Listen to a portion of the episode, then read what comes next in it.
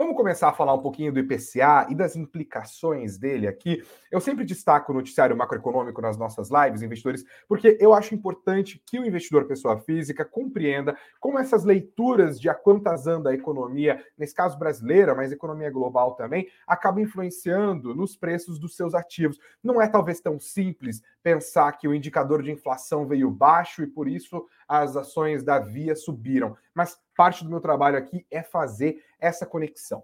Se você está acompanhando atentamente as nossas lives ao longo dos últimos tempos, você viu que eu dei destaque para os indicadores de macroeconômicos que apontam para a dinâmica inflacionária. Inflação nada mais é óbvio do que o fenômeno de elevação dos preços. Os indicadores recentes estavam mostrando já um movimento de desaceleração da inflação. E no caso do GPDI, que eu destaquei ontem na nossa live, por exemplo, já um fenômeno de deflação tem complicações, porque indicadores de inflação nada mais são uma metodologia em que você escolhe determinados itens e mensalmente vai lá e acompanha como estão os preços desses itens. Você compila tudo isso, dá mais peso para alguns itens do que para outros itens e divulga o indicador.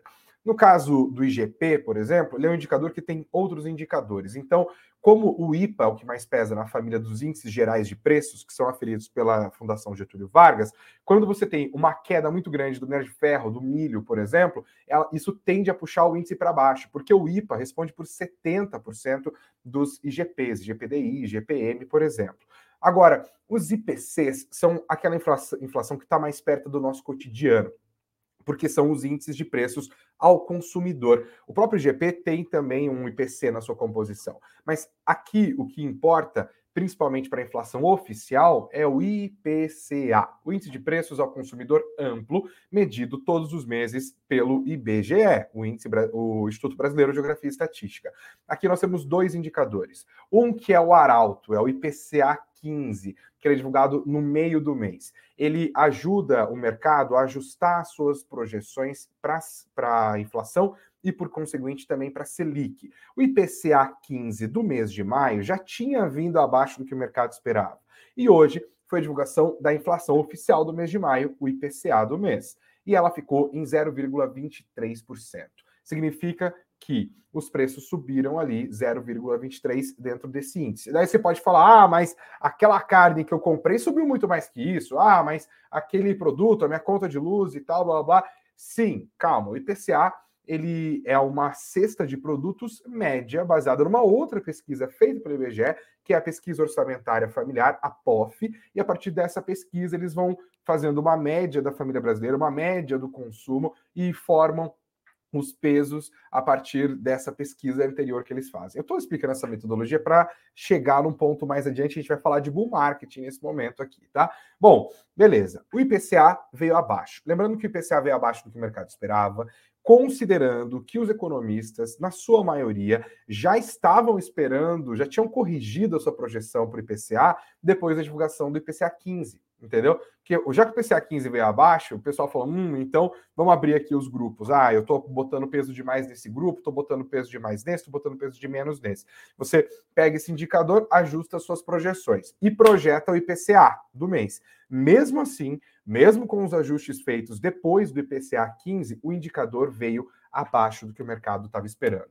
Significa, portanto, que a inflação está mais fraca do que o pessoal esperava. E não só isso, dentro do IPCA tem outras maneiras de você entender o índice, porque você pode usar, por exemplo, o setor de serviços. O setor de serviços é um setor super importante. É a maior parte da nossa economia, é o maior empregador do nosso país. É o setor que mais sofreu durante a pandemia, porque houve a paralisação, as pessoas ficaram em casa, então os serviços, você não mais vai mais ao cinema, você não vai mais ao restaurante, você não vai mais fazer aquele trampo no shopping que você ia fazer e tal. A galera ficou em casa. Os serviços desabaram naquele momento e a gente teve todas as respostas né, para tentar estimular a economia. Como a pandemia passa, o setor de serviços se torna o grande motor da inflação.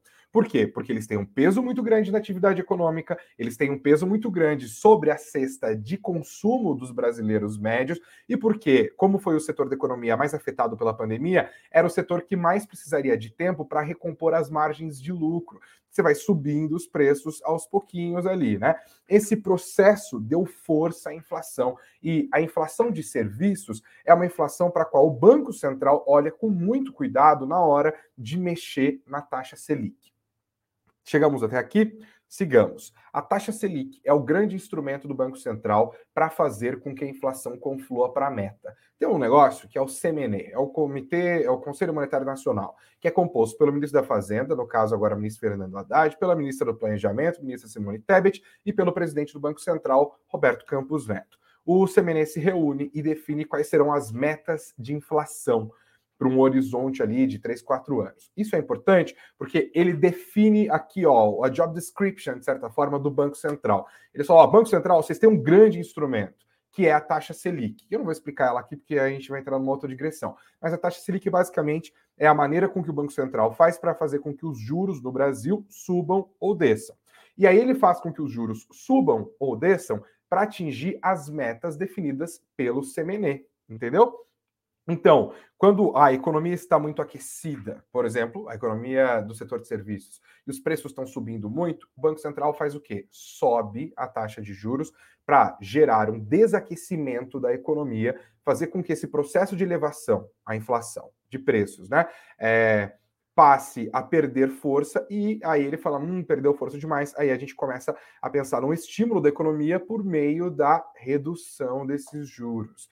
E uma coisa importante: política monetária, especialmente aqui no Brasil, tem um gap, tem um tempo para que ela comece a fazer efeito. Não é porque amanhã o Banco Central vai lá e coloca a Selic, vamos supor, ela estava em 15, ele passa para 14, significa que amanhã a economia vai começar a ganhar tração? Não. Significa que vai demorar mais ou menos uns 12 meses para a gente ver na economia real o resultado daquela movimentação feita pelo Banco Central na taxa básica de juros, a taxa Selic. Pois bem, Passamos os últimos anos numa situação complicada. Lembra que eu falei da pandemia? O Banco Central precisou estimular a economia. Os governos ao redor do planeta também. Os governos lançaram mão de pacotes de estímulo por meio fiscal. Jogaram dinheiro de helicóptero. Aqui no Brasil a gente teve o auxílio emergencial, que acabou resultando depois numa elevação do Bolsa Família, que agora está ali no nível dos 600 reais.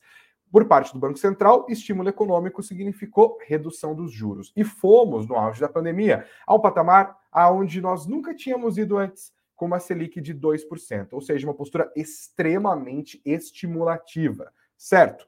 Aí começa a haver uma normalização da economia, uma reabertura da economia e o Banco Central, preocupado com a inflação, começa a torar juros sobe juros. E a gente vê no processo de um ano e meio a Selic passando daquele nível recorde de 2% até atingir o atual patamar de 13,75%, de um nível extremamente estimulativo, os 2%, para um nível extremamente restritivo. E nesse processo, para tentar deter a inflação, e aí ele começa a olhar para a meta que ele precisa atingir, ele começa a olhar para as expectativas de inflação do mercado. Por isso que a gente fala dos boletins focos, quando ele fala, olha, a gente quer fazer convergir não só a inflação, mas também as expectativas, porque expectativa de inflação acaba virando a inflação. A expectativa de inflação faz com que quando, por exemplo, você consiga pedir um aumento do seu emprego, do seu salário, você já embuta a expectativa de inflação e aí o, o, a empresa sobe o seu salário na, naquele nível, e aquele nível de salário a mais se torna mais poder de consumo. Então é uma expectativa de inflação que na prática significa maior poder de compra, que na prática significa aumento de preços. É uma profecia autorrealizável. Ele se preocupa com as expectativas de inflação que a gente lê todas as semanas lá no Boletim Focus. E aí ele pontuou isso. Outra coisa que o Banco Central pontuava para poder iniciar o ciclo de descida dos juros fiscal ele falou: olha, trocamos o governo, o governo Bolsonaro foi lá essas coisas em termos fiscais? Não foi ter, em termos jurídicos, inclusive, furou teto pra caramba, desrespeitou a lei de responsabilidade fiscal, fez todo tipo de populismo, colocou o primeiro Paulo Guedes debaixo do, do braço lá como é, o grande ministro, o super ministro, que falavam no começo, e terminou com o Paulo Guedes é, humilhado, praticamente, pedindo, tendo que pedir autorização para o líder do Centrão dentro do governo, que era o Ciro Nogueira, ministro da Casa Civil, presidente do Partido Progressista.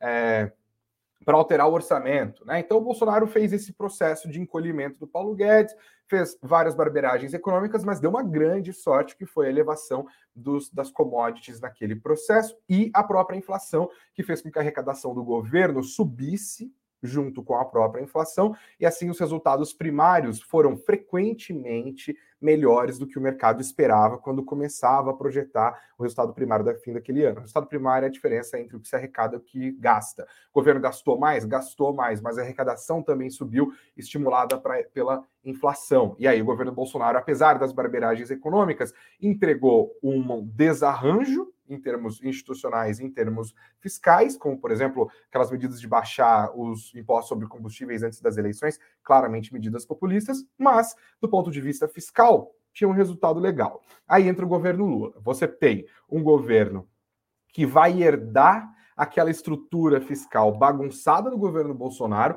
só que sem o boom de commodities e sem aquele processo inflacionário internacional que ajudou o governo a apresentar resultados primários positivos, com um agravante. O governo Bolsonaro, embora tenha feito as barberagens dele, pelo menos na teoria, não era um governo que se vendesse perdulário, porque afinal Paulo Guedes, embora encolhido, permaneceu como ministro forte é, do governo, pelo menos em termos simbólicos, e o mercado perdoou várias barberagens do governo, porque olhava ali e falava: não, o segundo mandato do Bolsonaro vai ser bom, Paulo Guedes vai lá continuar. Enfim, mudou tudo isso. E entrou um governo que falou: quer saber? Eu não vou pegar esse discurso de teto de gastos, de Faria Lima, de nada. Eu quero é gastar. Vamos gastar. É o governo do PT. O mercado olhou para a expansão fiscal feita especialmente nos governos Lula, eh, nos governos Dilma, mais até no governo Lula, olhou para os discursos do PT, olhou para os discursos dos aliados do PT e falou: a gente vai capotar esse carro, cara. Porque o cenário vai ser mais difícil do que o do governo Bolsonaro.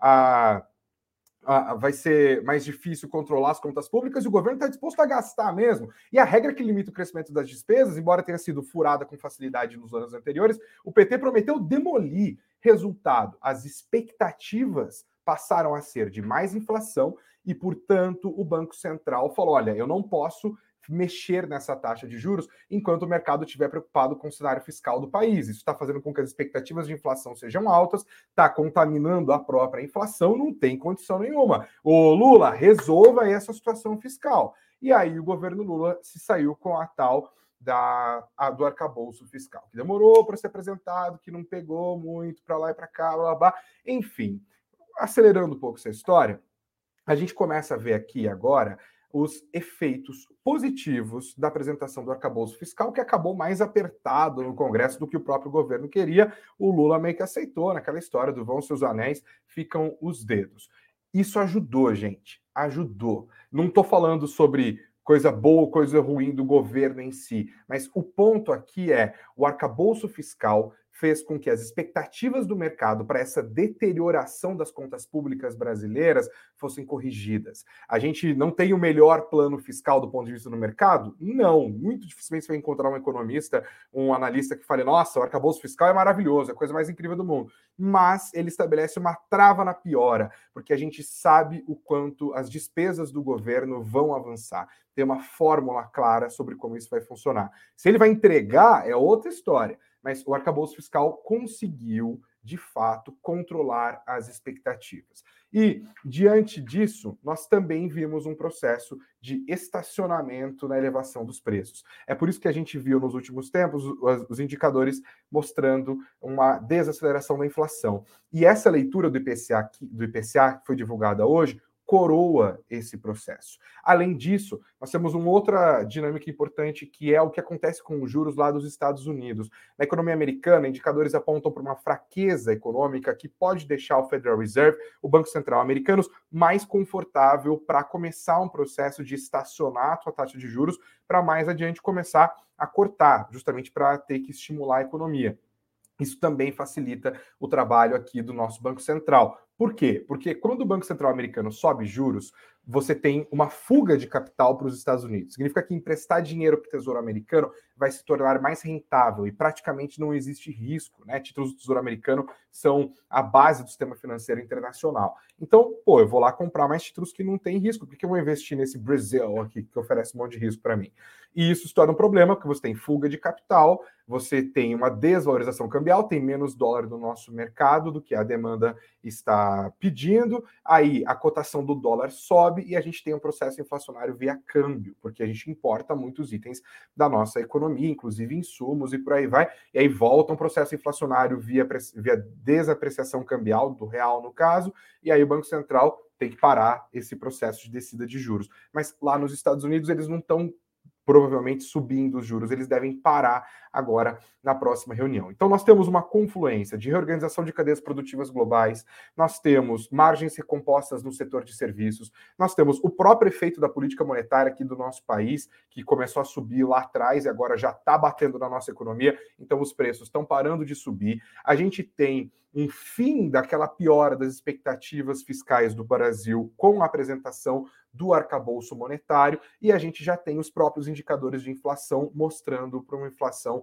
mais benéfica. Nós temos, portanto, o cenário todo pintado para que os juros comecem a descer não provavelmente agora no mês de junho, que seria um cavalo de pau na comunicação do Banco Central. A gente tem a reunião que vai acontecer nos dias 20 e 21, vai ser a, a decisão de política monetária, mas o mercado espera que no dia 21, quando o Banco Central divulgar sua decisão de juros, a gente olhe para aquele documento e saiba que o Banco Central vai descer os juros em agosto, ou talvez na reunião seguinte do mês de setembro. E o que, que o mercado tem a ver com todo esse processo macroeconômico que você explicou, Gregory? Bom, quando o Banco Central tira juros de 2% e, já, e leva ele para 13,75%, as empresas sofrem porque eleva o que os economistas chamam de custo de capital dessas companhias. Se você precisava fazer uma operação de crédito, você é uma varejista, por exemplo, né? preciso comprar uma geladeira para colocar no meu estoque para vender no meu site.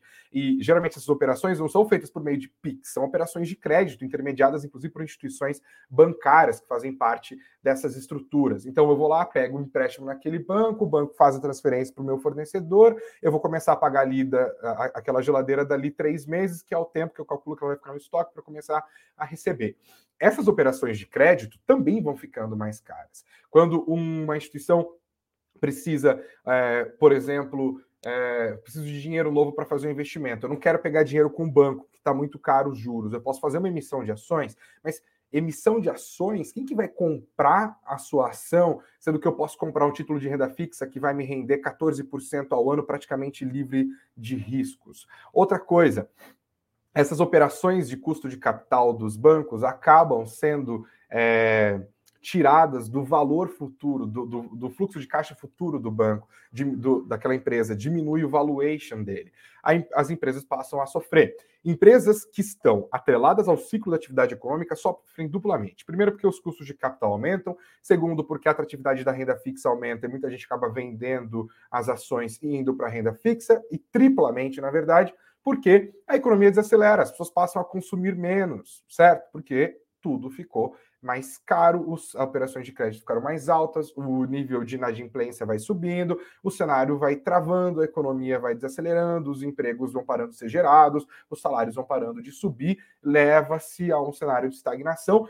E aí, as empresas que são mais dependentes de capital intensivo sofrem, como as small caps, por exemplo, que precisam o tempo todo de grana sendo colocada, e num cenário de juros mais altos, os investidores ficam muito mais seletivos com o seu dinheiro, né?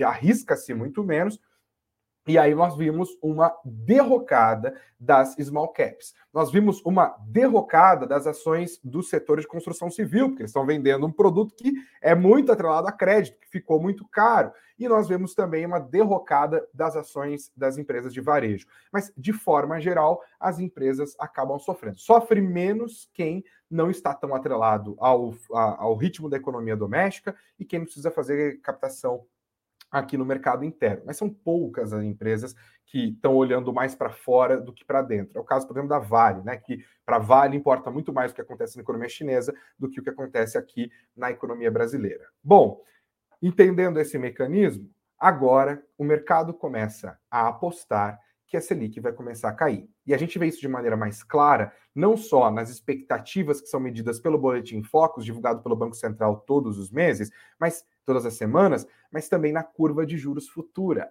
A curva de juros futura é uma maneira do mercado financeiro tentar estabelecer o valor de um título, de uma operação, baseado na taxa de juros que ele imagina que vai ser a taxa daquele período futuro. Entendeu?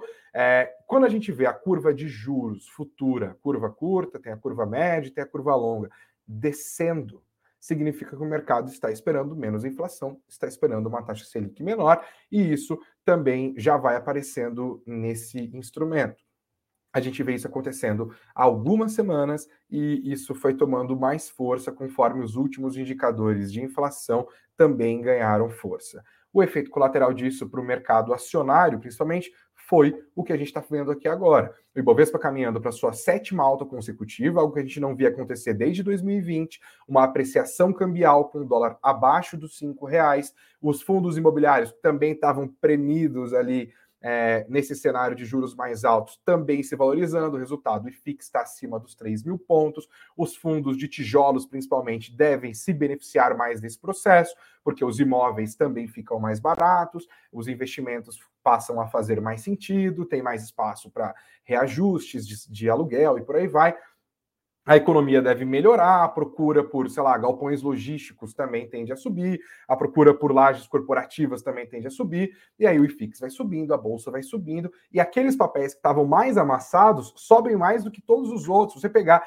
essas empresas de varejo, essas empresas small caps e tal, vum, uma, uma disparada que nós assistimos nos últimos dias. Isso também acaba ajudando blue chips, como é o caso de Petrobras e Vale, porque cria-se um clima melhor com a economia brasileira, os investidores estrangeiros sempre vão acabar aportando nas empresas mais estáveis do índice, que é o caso de Petrobras, é o caso de Vale, nos setores mais tradicionais, né, o setor bancário principalmente, o gringo vai lá e compra um Itaú, compra um Bradesco, compra uma coisa assim.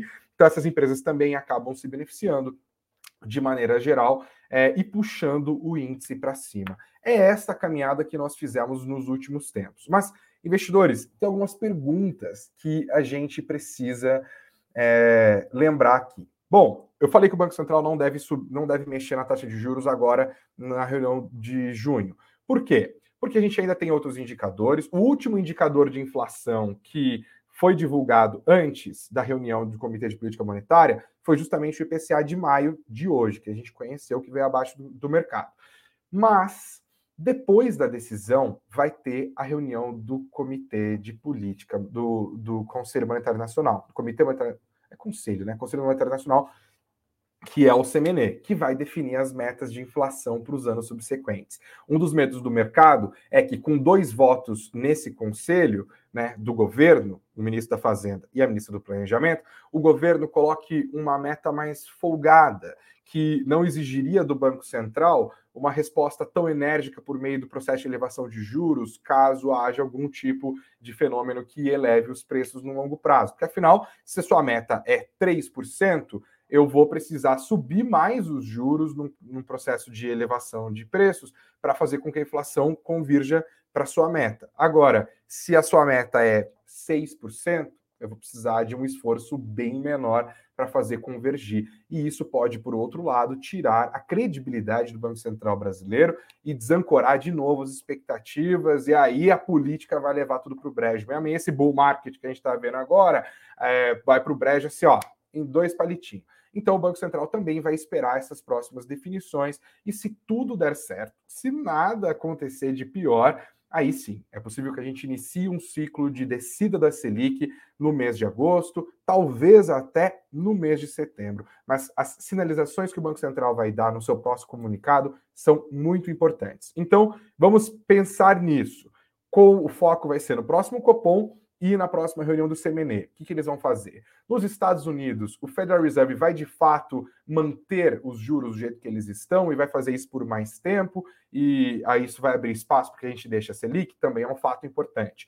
Outro, o que vai acontecer com a economia chinesa, em termos de Bovespa, é muito importante o que acontece com a economia chinesa, porque eles são os grandes demandadores de commodities, não só de petróleo, que acaba influenciando nos preços das ações da Petrobras, PetroRio, 3R Petróleo, por aí vai, mas principalmente minério de ferro, que pesa nas ações da empresa principal do nosso Bovespa, que é a Vale, e também do setor de mineração e siderurgia. Os indicadores recentes da China apontaram para uma fraqueza surpreendente, mas por outro lado, o governo anunciou um pacote de medidas para dar suporte ao setor imobiliário, que representa 30% da economia, da segunda maior economia do planeta e que demanda muito minério de ferro. Então, isso é importante para a gente analisar as ações da, da Vale, por exemplo.